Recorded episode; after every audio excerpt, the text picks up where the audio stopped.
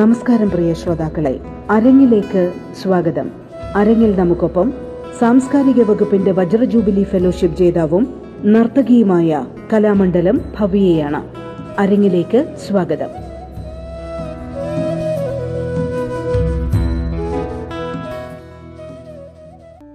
എല്ലാവർക്കും നമസ്കാരം.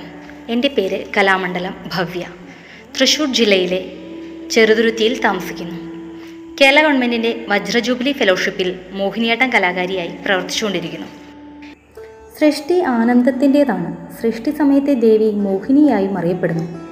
ഈ ദേവിയുടെ നൃത്തം മോഹിനിയാട്ടമായും പറയപ്പെടുന്നു. ഈ ദേവി ശൃംഗാര ദേവതയാണ്. ലാസ്യഭംഗിയും സ്ത്രീശോഭയും ശൃംഗാരപ്രധാനങ്ങളായ അഭിനയ മുഹൂർത്തങ്ങളും ചേർന്ന് കൈശികീ വൃത്തിയിലൂടെ ദേവി നൃത്തം അവതരിപ്പിച്ചു. മായാമോഹിനിയായ ഈ ദേവിയുടെ നൃത്തത്തിൽ ശ്രീ പരമേശ്വരൻ്റെ മനസ്സിലകി ശിവനും പാർവതിയും ഒന്നായി പ്രപഞ്ചമുണ്ടായി. അങ്ങനെ പ്രപഞ്ചോൽപത്തിയുമായി ബന്ധപ്പെടുന്ന ഒരു ആട്ടമാണ് പുരാണത്തിലെ ആദ്യത്തെ മോഹിനിയാട്ടം. ലാസ്യഭംഗിയോടെ കൈശികി വൃത്തിയോടെ നൃത്തം ചെയ്ത ആദ്യ നർത്തകി ശ്രീ പാർവതിയാണെന്നും പറയുന്നു. മോഹിനിയാട്ടത്തിൻ്റെ ഉത്ഭവത്തെക്കുറിച്ച് സാധാരണ പറഞ്ഞു വരുന്നത് പാലാഴി മദന കഥയിൽ വിഷ്ണു മോഹിനി രൂപം ധരിച്ച് നൃത്തമാടി അസുരന്മാരെ മോഹിപ്പിച്ച് അമൃത് വീണ്ടെടുക്കുന്ന കഥയാണ്. വിഷ്ണു മോഹിനി രൂപത്തിലാടുന്ന ആട്ടവും മോഹിനിയാട്ടം തന്നെ എന്നിങ്ങനെ പലവിധ ഐതിഹ്യങ്ങളും മോഹിനിയാട്ടത്തിൽ നിലനിൽക്കുന്നുണ്ട്. ശൃംഗാരത്തിനനുയോജ്യമായ മൃദുവായ അംഗഹാരങ്ങളോട് കൂടിയ കൈശികി വൃത്തിയാണ് മോഹിനിയാട്ടത്തിനുള്ളത്. ഇളംകാറ്റിൽ ഉലഞ്ഞാടും പിഞ്ചു നെൽച്ചെടി പോലവേ വരണം ദേഹചലനം നർത്തകിക്കയേ എന്നാണ് മോഹിനിയാട്ടത്തിൻ്റെ ആംഗിക ചലനത്തിൻ്റെ സവിശേഷതകളായി കലാമണ്ഡലം കല്യാണിക്കുട്ടിയമ്മ തൻ്റെ മോഹിനിയാട്ടം എന്ന ബുക്കിൽ പറഞ്ഞിട്ടുള്ളത്. ഇത്തരത്തിലുള്ള ചലനങ്ങളെ ഉലച്ചിലുകളെന്നും ചുഴിപ്പുകളെന്നും പരാമർശിക്കപ്പെടുന്നു. ലാസ്യലാവണ്യ സമ്പന്നമായ മോഹിനിയാട്ടത്തിൽ രസരാജനായ ശൃംഗാരമാണ് കൂടുതലായി ആവിഷ്കരിക്കപ്പെടുന്നത്. ഹസ്തലക്ഷണ ദീപിക പ്രകാരമുള്ള 24 മുദ്രകളാണ് മോഹിനിയാട്ടത്തിൽ പ്രധാനമായും ഉപയോഗിച്ചു വരുന്നത്. മോഹിനിയാട്ടത്തിൽ കലാമണ്ഡലം ശൈലിയിൽ 30 അടവുകളും 6 പിരിവുകളുമായി തിരിച്ച് പാഠ്യപദ്ധതി തയ്യാറാക്കിയിരിക്കുന്നു. കല്യാണിക്കുട്ടിയമ്മ മോഹിനിയാട്ടത്തിൽ അടവുകളെ തഗണം 14 എണ്ണവും, ജഗണം 6 എണ്ണവും, ദഗണം 4 എണ്ണവും, സമ്മിശ്രം 6ഉം, തീരുമാനം 6ഉം എന്നിങ്ങനെ വർഗീകരിച്ചിരിക്കുന്നു. കച്ചേരി സമ്പ്രദായത്തിലാണ് മോഹിനിയാട്ടം അവതരിപ്പിക്കപ്പെടാറുള്ളത്. ശുദ്ധ നൃത്ത വിഭാഗത്തിൽ ഉൾപ്പെട്ടിട്ടുള്ള ചൊൽക്കെട്ട് എന്ന ഇനത്തോടു കൂടിയാണ് മോഹിനിയാട്ടം കച്ചേരി ആരംഭിക്കുന്നത്. തുടർന്ന് താളവാദ്യ സാനുസാരിയായ ജതിസ്വരവും അവതരിപ്പിക്കപ്പെടുന്നു. നൃത്യ സംയോജനമായ വർണ്ണമാണ് മൂന്നാമത്തെ ഇനം. അഭിനയത്തിൽ കൂടുതൽ പ്രാധാന്യമുള്ള പദമാണ് അടുത്തത്. നൃത്തപ്രധാനമായ മറ്റൊരു ഇനമാണ് തില്ലാന. ഇതിൻ്റെ സാഹിത്യത്തിൽ ഇഷ്ടദേവതാ സ്തുതിയാണ്. അഭിനയപ്രധാനവും ഭക്തിപ്രധാനവുമായ ശ്ലോകവും അവതരിപ്പിക്കപ്പെടാറുണ്ട്. കല്യാണിക്കുട്ടിയമ്മ ശൈലിയിൽ 7-മത്തെ ഇനമായി നൃത്യ പ്രധാനമായ സപ്തവും അവതരിപ്പിക്കപ്പെടാറുണ്ട്. കൂടാതെ ഗണപതി സ്തുതി, കീർത്തനങ്ങൾ, അഷ്ടപദികൾ, കവിതകൾ, സമകാലീന സംഭവങ്ങളെ അടിസ്ഥാനമാക്കിക്കൊണ്ടുള്ള രംഗാവിഷ്കരണങ്ങളും മോഹിനിയാട്ടത്തിൽ അവതരിപ്പിച്ചു വരുന്നുണ്ട്. ഗണപതി സ്തുതി, നിറം, മുഖജാലം എന്നിങ്ങനെയൊക്കെയാണ് സോപാന ശൈലിയിലുള്ള മോഹിനിയാട്ട കച്ചേരി സമ്പ്രദായത്തിൻ്റെ അവതരണക്രമവും. ആദ്യകാലങ്ങളിൽ സോപാന സംഗീത ശൈലിയിലുള്ള വായ്പ്പാട്ടും തൊപ്പിമദ്ദളവും തിത്തി തുടങ്ങിയ വാദ്യങ്ങളുമാണ് മോഹിനിയാട്ടത്തിൽ ഉപയോഗിച്ചിരുന്നത്. പിന്നീട് വെള്ളത്തോളിൻ്റെ പരിഷ്കരണത്തിൽ കർണാടക സംഗീത പദ്ധതി മോഹിനിയാട്ടത്തിൽ സ്ഥാനമുറപ്പിച്ചപ്പോൾ മൃദംഗം, വയലിൻ, വീണ തുടങ്ങിയ വാദ്യപ്രയോഗങ്ങൾ മോഹിനിയാട്ടത്തിൻ്റെ പക്കമേളത്തിൽ സ്ഥാനമുറപ്പിച്ചു. മോഹിനിയാട്ടത്തിൽ ഏകാഹാര സമ്പ്രദായമാണ് നിലനിൽക്കുന്നത്. നാട്യശാസ്ത്രത്തിലെ 4-ാം അധ്യായത്തിൽ പരാമർശിച്ചിട്ടുള്ള വിച്ഛിത്തി, ലളിതം എന്നീ അലങ്കാരങ്ങളോട് യോജിച്ചു പോകുന്നതാണ് മോഹിനിയാട്ടത്തിലെ ആഹാര രീതി. കേരളീയത നിറഞ്ഞു നിൽക്കുന്ന ലളിതവും മനോഹരവുമായ വേഷഭൂഷാദികളും ചമയങ്ങളുമാണ് മോഹിനിയാട്ട നർത്തകി ഉപയോഗിക്കുന്നത്.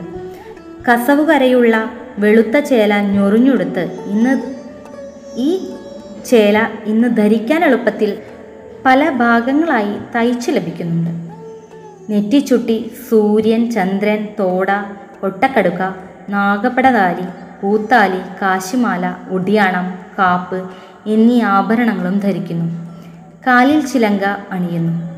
മുടി ഇടതുവശത്ത് കൊണ്ടകെട്ടി മുല്ലപ്പൂപ്പാല ചാർത്തുന്നു.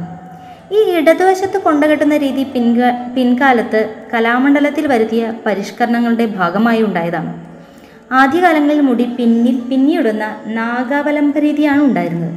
കല്യാണിക്കുട്ടിയമ്മ ശൈലിയിൽ ഇന്നും ഈ മാതൃക തന്നെയാണ് തുറന്നു പോകുന്നത്. ഉള്ളം കൈയിലും കാലിലും മൈലാഞ്ചി അണിഞ്ഞ് മുഖത്ത് ലളിതമായ ചായം തേച്ച് കണ്ണും പുരുകും എഴുതി ചുണ്ടു ചുവപ്പിച്ച് നർത്തകി അണിഞ്ഞൊരുങ്ങി മോഹിനിയാട്ടം രംഗത്ത് അവതരിപ്പിക്കുന്നു. പ്രണമാമ്യഹം ഗൗരീപദേ പ്രണമാമ്യഹം ഗൗരീപദേ സകല വിദ്യാ പ്രദായിനി ദേവി സകല വിദ്യാ പ്രദായിനി ദേവി നീരജനാഭ പരിപാലയ മാം നീരജനാഭ പരിപാലയ മാം ദീതകിടതിം തതികിടതൊതകചൊടുതിം ചൊടുതകതിം തകജടു സാ പാവന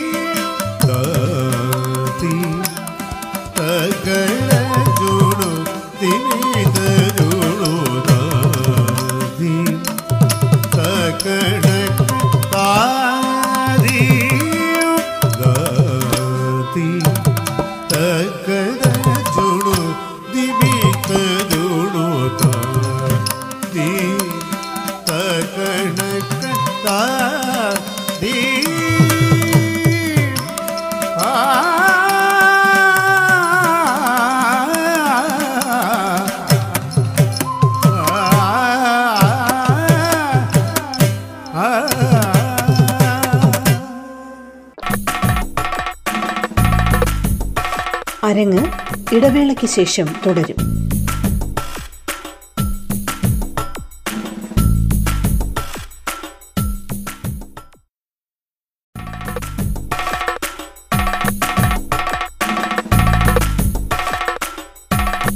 തുടർന്ന് കേൾക്കാം അരങ്ങ്. സാംസ്കാരിക വകുപ്പിന്റെ വജ്രജൂബിലി ഫെലോഷിപ്പ് ജേതാവും പ്രമുഖ നർത്തകിയുമായ കലാമണ്ഡലം ഭവ്യയാണ് അതിഥിയായി പങ്കുചേരുന്നത്.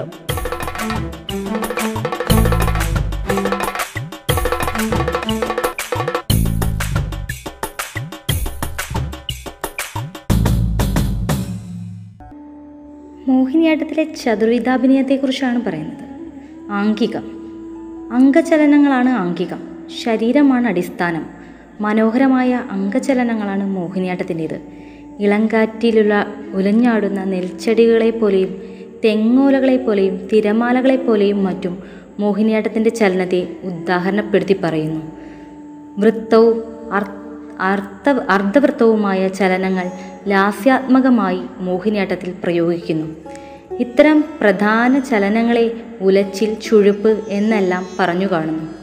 കൃത്യമായ ഒരു പരിധി മോഹിനിയാട്ടത്തിൻ്റെ ചലനങ്ങൾക്ക് നിശ്ചയിക്കപ്പെട്ടിട്ടുണ്ട്. വാചികം, വാക്കുകളെ കൊണ്ടുള്ള അഭിനയമാണ് വാചികം. മോഹിനിയാട്ടത്തിൽ ഗായകനാണ് വാചികം കൈകാര്യം ചെയ്യുന്നത്. കർണാടക സംഗീത സമ്പ്രദായത്തിലും സോപാന സംഗീത സമ്പ്രദായത്തിലും മോഹിനിയാട്ടത്തിൽ വാചികാഭിനയം അവതരിപ്പിച്ചു വരുന്നുണ്ട്. പരമ്പരാഗത കൃതികളും നൂതന രംഗാവതരണങ്ങൾക്കും അനുസൃതമായി രചിക്കുന്ന കൃതികളും ഭാവരാഗ താള വൈവിധ്യങ്ങളോടുകൂടി നൃത്തത്തിനോട് ഇണങ്ങിയും വിധം ചേർക്കുന്നു. സാത്വികം, മനസാന്നിധ്യത്തോടുകൂടി ചെയ്യുന്ന ഒന്നാണിത്. സ്തംഭം, സ്വേദം തുടങ്ങി 8 സ്വാത്വികാഭിനയങ്ങൾ ഭരതൻ നിർദ്ദേശിച്ചിരിക്കുന്നു. ആംഗികാഭിനയത്തിലൂടെ വിടരുന്ന ആശയങ്ങൾ സ്വാത്വികാഭിനയത്തിൻ്റെ സഹായത്തോടെ അഭിനയമായി പ്രേക്ഷകരിലെത്തുന്നു. ആഹാര്യം. മോഹിനിയാട്ടത്തിന് ഇന്ന് കാണുന്ന വസ്ത്രധാരണ രീതിയും മുടിക്കെട്ടും കാലക്രമേണ വന്നതാണ്. കേരളത്തനിമയുടെ ഉള്ള കസുവസ്ത്രം പ്രത്യേക രീതിയിൽ ഞൊറിഞ്ഞു കഴിച്ചാണ് മോഹിനിയാട്ടത്തിൻ്റെ വസ്ത്രം ഒരുക്കുന്നത്. നേരത്തെ ഇതിൻ്റെ ഒരു വിശദീകരണം തന്നിരുന്നു. ഇടതുഭാഗത്ത് കൊണ്ടുകെട്ടി, മുല്ലപ്പൂ ചൂടി, നെറ്റിച്ചുട്ടി, സൂര്യൻ, ചന്ദ്രൻ, മുല്ലമുട്ടുമാല, വള തുടങ്ങിയ ആഭരണങ്ങളെല്ലാം ധരിച്ച് മുഖത്തെഴുത്തും കാൽച്ചിലങ്കയും അണിഞ്ഞ് വളരെ ലളിതമായ ആഹാര രീതിയിൽ, കേരളീയത നിറഞ്ഞു നിൽക്കുന്ന രീതിയിൽ മോഹിനിയാട്ടത്തിൻ്റെ ആഹാര രീതി വരുന്നത്. ലോകധർമ്മി, നാട്യധർമ്മി എന്ന ധർമ്മികൾ 2 വിധമുണ്ട്. ലോകത്തിൻ്റെ സ്വഭാവം ഏതിലുണ്ടോ അത് ലോകധർമ്മി, നാട്യധർമ്മം ഏതിലുണ്ടോ അത് നാട്യധർമ്മി. ആശയാവതരണ രീതിയാണ് ഈ ധർമ്മികൾ. ഇവ പരസ്പര പൂരകമായി വർത്തിക്കുന്നു. മോഹിനിയാട്ടവും ധർമ്മിയിൽ അധിഷ്ഠിതമായ ഒരു നൃത്തരൂപമാണ്. താളദശ പ്രാണങ്ങളെ ആധാരമാക്കി കൈകൾ കൊണ്ട് സംയോഗമായും വിയോഗമായും തട്ടുന്നതിന് താളം എന്ന് പറയുന്നു. ഇവ നൃത്തത്തിൻ്റെ ഗതിയെ നിയന്ത്രിക്കുന്നു. വിളംബം, മധ്യമം, ദ്രുതം എന്നിങ്ങനെയാണ് താളത്തിൻ്റെ ലയങ്ങൾ. ആംഗികത്തെയും വാചികത്തെയും നിയന്ത്രിക്കുന്നത് ഈ താളങ്ങളാണ്. ആദിതാളം, രൂപകതാളം, മിശ്രചാപ്പ്, ഖണ്ഡചാപ്പ് ഇവയാണ് പ്രധാനമായും മോഹിനിയാട്ടത്തിൽ ഉപയോഗിച്ചു വരുന്ന താളങ്ങൾ. ഇവയ്ക്ക് പുറമെ കേരളീയ താളപദ്ധതിയിലുള്ള താളങ്ങളും ഉപയോഗിച്ചു വരുന്നുണ്ട്. അതുപോലെ തന്നെ രാഗങ്ങളും, കർണാടക സംഗീത ശൈലിയിലുള്ള എല്ലാ രാഗങ്ങളും മോഹിനിയാട്ടത്തിൽ ഉപയോഗിച്ചു വരുന്നുണ്ട്. ഇതിനു പുറമെ കേരളീയമായ രാഗങ്ങളും മോഹിനിയാട്ടത്തിലായി ചെയ്തു വരുന്നുണ്ട്. ഭക്തിമാർഗങ്ങളിൽ ഒന്നായിരുന്ന ശൃംഗാരഭക്തിയിൽ വേരൂന്നി വളർന്നു വന്നിട്ടുള്ള ഒരു നൃത്തരൂപമാണ് മോഹിനിയാട്ടം. കാലത്തിനൊപ്പമുള്ള കലാരൂപങ്ങളുടെ മാറ്റത്തിന് ഉത്തമ ഉദാഹരണമാണ് ഈ ലാസ്യ നൃത്തരൂപം. വർഷങ്ങളായി മോഹിനിയാട്ടത്തിൻ്റെ വളർച്ച ദ്രുതഗതിയിലാണ്. ആശയത്തിലും അവതരണത്തിലും സാഹിത്യത്തിലും ആഹാരത്തിലുമെല്ലാം ഈ പരിഷ്കാരങ്ങൾ സംഭവിച്ചു കൊണ്ടിരിക്കുന്നു. മോഹിനിയാട്ടം ഭാരതീയ ശാസ്ത്രീയ കലാരൂപമായി വളർന്നു കഴിഞ്ഞിരിക്കുന്നു. നായകനെ പ്രതീക്ഷിച്ചിരിക്കുന്ന നായിക, അല്ലെങ്കിൽ വേർപിരിഞ്ഞിരിക്കുന്ന അവസ്ഥയിലെ വിരഹം, ഇവയെല്ലാമാണ് ആദ്യകാലങ്ങളിൽ മോഹിനിയാട്ട ഇനങ്ങളുടെ മുഖ്യ മുഖമുദ്രയായി കണ്ടുവന്നിരുന്നത്. എന്നാൽ ഇന്ന് വിപുലമായ രീതിയിൽ മോഹിനിയാട്ടത്തിൻ്റെ ആശയസമ്പത്ത് വളർന്നു കഴിഞ്ഞിരിക്കുന്നു. ആദ്യമൊക്കെ സ്വാതി തിരുനാൾ, ഇരയമൻ തമ്പി, കുട്ടിക്കുഞ്ഞു തങ്കച്ചി തുടങ്ങിയവരുടെ സാഹിത്യകൃതികളിൽ മാത്രം ഒതുങ്ങി നിന്നിരുന്ന മോഹിനിയാട്ടം സാഹിത്യത്തിന് ഇന്ന് അനേകം പ്രശസ്ത കവിതകൾക്കും മറ്റും നൃത്താവിഷ്കാരം നടത്തുന്നുണ്ട്. പുതിയ സാഹിത്യങ്ങളും ആശയങ്ങളും വരുന്നതിനോടൊപ്പം ശൃംഗാരം, ഭക്തി തുടങ്ങിയ രസങ്ങൾക്ക് പുറമെ മറ്റു രസങ്ങളും പ്രയോഗത്തിൽ വന്നു തുടങ്ങി. സമകാലികമായി സംഭവിച്ചു വരുന്ന പല വിഷയങ്ങളും ഇന്ന് മോഹിനിയാട്ടത്തിൻ്റെ അവതരണത്തിന് ആശയങ്ങളായി എടുത്തുകൊണ്ടുള്ള അവതരണങ്ങളും ഇന്ന് കാണപ്പെടുന്നുണ്ട്.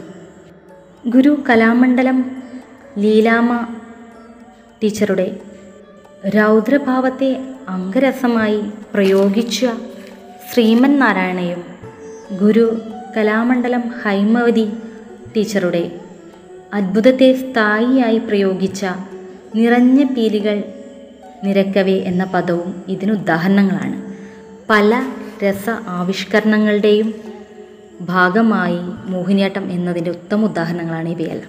അമൂർത്തമായ വസ്തുക്കൾ പ്രധാന കഥാപാത്രങ്ങളായി വരുന്ന ഇനങ്ങളും മോഹിനിയാട്ടം എന്ന കലാരൂപത്തിൽ വളരെ പെട്ടെന്നു തന്നെ ഇടം പിടിച്ചു. രാത്രി മഴ, ഗുരു ക്ഷേമാവതി ടീച്ചറുടെ, വിനീത നെടുങ്ങാടിയുടെ പുഴ തുടങ്ങിയവ ഇതിനും ഉദാഹരണങ്ങളാണ്. 20-ആം നൂറ്റാണ്ടിൽ സ്ത്രീക്കു ലഭിച്ച വ്യക്തി സ്വാതന്ത്ര്യം മോഹിനിയാട്ട വേദികളിലും എത്തിച്ചേർന്നു. അതിലൂടെ ശക്തമായ സ്ത്രീ കഥാപാത്രങ്ങളും പുതിയ ആഖ്യാനങ്ങളുടെ രംഗവേദിക്കു പ്രമേയമായി. കനകർ ഇലയുടെ ഗാന്ധാരി രാധ, ഡോക്ടർ നീന പ്രസാദിൻ്റെ ദ്രൗപദി, സീദായനം ശൂർപ്പണക, പല്ലവി കൃഷ്ണൻ്റെ കുന്തി, സാലവഞ്ചിക, കലാമണ്ഡലം രജിതാ രവി ചെയ്ത മണ്ടോദരി, മേതിൽ ദേവികയുടെ കണ്ണകി, അഹല്യ തുടങ്ങിയ പുരാണ സ്ത്രീ കഥാപാത്രങ്ങളുടെ മോഹിനിയാട്ട ആവിഷ്കാരങ്ങൾ ഇതിനുദാഹരണങ്ങളാണ്. സ്ത്രീ കഥാപാത്രങ്ങൾക്ക് പുറമെ പുരുഷ കഥാപാത്രങ്ങളെ അവതരിപ്പിക്കുന്ന ഇനങ്ങളും മോഹിനിയാട്ട വേദിയുടെ ഭാഗമായിട്ടുണ്ട്. മീനാ പ്രസാദ് ചിട്ട ചെയ്ത സഖ്യം, രാവണനെ കഥാപാത്രമാക്കിക്കൊണ്ടുള്ള രാവണപുത്രി തുടങ്ങിയവയും ഇത്തരത്തിലുള്ള ആവിഷ്കാരങ്ങളുടെ ഉദാഹരണങ്ങളാണ്. മോഹിനിയാട്ടത്തിൽ അവതരിപ്പിച്ചു വരുന്ന വർണ്ണത്തിലും പദത്തിലും സമൂർത്തമായ ഭാവതലങ്ങൾക്കാണ് പ്രാധാന്യം. ചൊൽക്കെട്ട്, ജതിസ്വരം എന്നിവയിൽ അമൂർത്തമായ താളലയങ്ങൾക്ക് മാത്രമാണ് പ്രാധാന്യം. മോഹിനിയാട്ടത്തിലെ പ്രാചീന വർണ്ണങ്ങളായി കലാമണ്ഡലത്തിൽ ചിട്ടപ്പെടുത്തി നടപ്പിലുണ്ടായിരുന്ന ദാനി സാമജേന്ദ്ര ഗാമിനി തോടി രാഗത്തിലുള്ളത്, ശങ്കരാഭരണ രാഗത്തിലെ മനസീമ പരിതാപം, കർണാടക കാപ്പി താളത്തിലെ സുമസായക എന്നീ വർണ്ണങ്ങളിൽ സാമാന്യമായ ഒരു നായികയായിട്ടാണ് നർത്തകി പ്രത്യക്ഷപ്പെടുന്നത്. എന്നാൽ തുടർന്ന് സംവിധാനം ചെയ്ത് അവതരിപ്പിക്കപ്പെട്ട പല ഇനങ്ങളിലും സാമാന്യ നായികയ്ക്ക് പകരം പുരാണ കഥാപാത്രങ്ങളായ ദ്രൗപദി, ദമയന്തി, ഉർവശി, അഹല്യ, ഗാന്ധാരി തുടങ്ങിയ വിശേഷ നായികമാരെ കേന്ദ്ര കഥാപാത്രങ്ങളാക്കി അവതരിപ്പിക്കുവാൻ തുടങ്ങിയതോടെ മോഹിനിയാട്ടത്തിൻ്റെ നായികാ സങ്കല്പത്തിനു തന്നെ വലിയ പരിവർത്തനമാണുണ്ടായത്. അതുവഴി മോഹിനിയാട്ടത്തിലെ നൃത്താത്മതയ്ക്ക് നാട്യാത്മകത കൈവരികയാണ് ചെയ്തത്.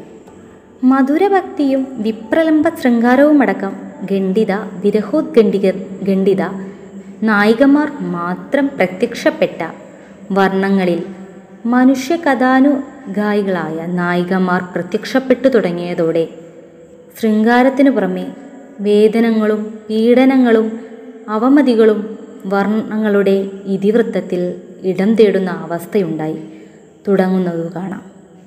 ഇങ്ങനെ വ്യത്യസ്തതയോടെ അവതരിപ്പിക്കുന്ന രസഭാവങ്ങൾക്കനുസരിച്ച് താളലയങ്ങളുടെ അവതരണത്തിൻ്റെ വ്യത്യസ്തതയും പലപ്പോഴും ആവശ്യമായിത്തീരുന്നു. വൈവിധ്യം ഏതൊരു കലയുടെയും രസനീയതയാണ്. നിർണയിക്കപ്പെട്ട നായികാസങ്കല്പത്തിൽ നിന്നും പേരോടു കൂടിയ നായികമാർ മോഹിനിയാട്ട വേദിയിൽ പ്രത്യക്ഷപ്പെട്ടു തുടങ്ങിയതോടെ നായികാ വൈവിധ്യം എന്ന സാധ്യതയ്ക്കും തുടക്കം കുറിക്കുകയുണ്ടായി.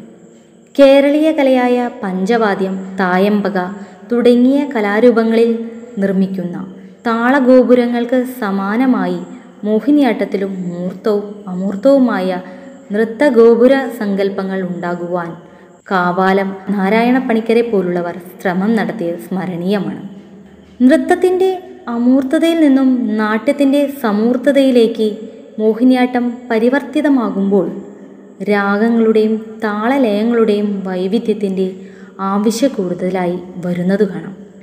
ഒരേ താളപ്രമാണങ്ങളിലും ഒരേ കാലപ്രമാണങ്ങളിലും ഒരേ ഭാവപ്രകാശത്തിലും ഒതുങ്ങിക്കൂടി നിന്നിരുന്ന മോഹിനിയാട്ട ആവിഷ്കാരങ്ങൾ വൈവിധ്യമാർന്ന താളങ്ങളുടെയും ലയങ്ങളുടെയും സാധ്യത കണ്ടെത്തുവാൻ തുടങ്ങുന്നതോടെ പ്രാമാണികതരല്ലാത്ത പ്രേക്ഷകർക്ക് ഈ കലാരൂപത്തിൻ്റെ സൗന്ദര്യം ആസ്വാദ്യമായി തുടങ്ങുന്നത് കാണാം.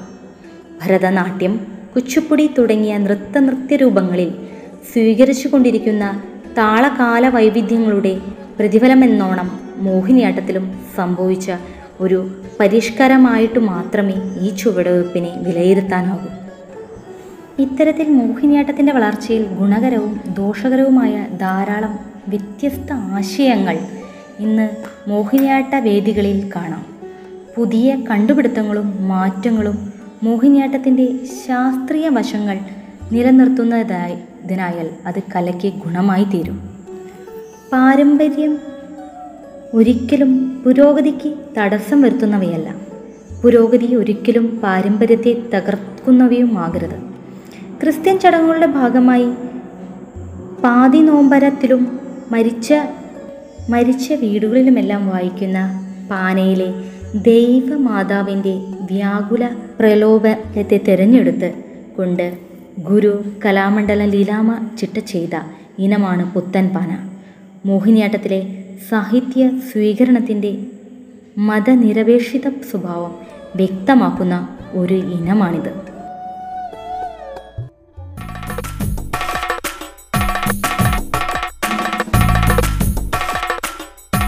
നിങ്ങൾ ഇതുവരെ കേട്ടത് അരങ്ങ്. സാംസ്കാരിക വകുപ്പിന്റെ വജ്രജൂബിലി ഫെലോഷിപ്പ് ജേതാവും നർത്തകിയുമായ കലാമണ്ഡലം ഭവ്യയാണ് അതിഥിയായി പങ്കുചേർന്നത്. അരങ്ങ് പൂർണ്ണമാകുന്നു. നമസ്കാരം.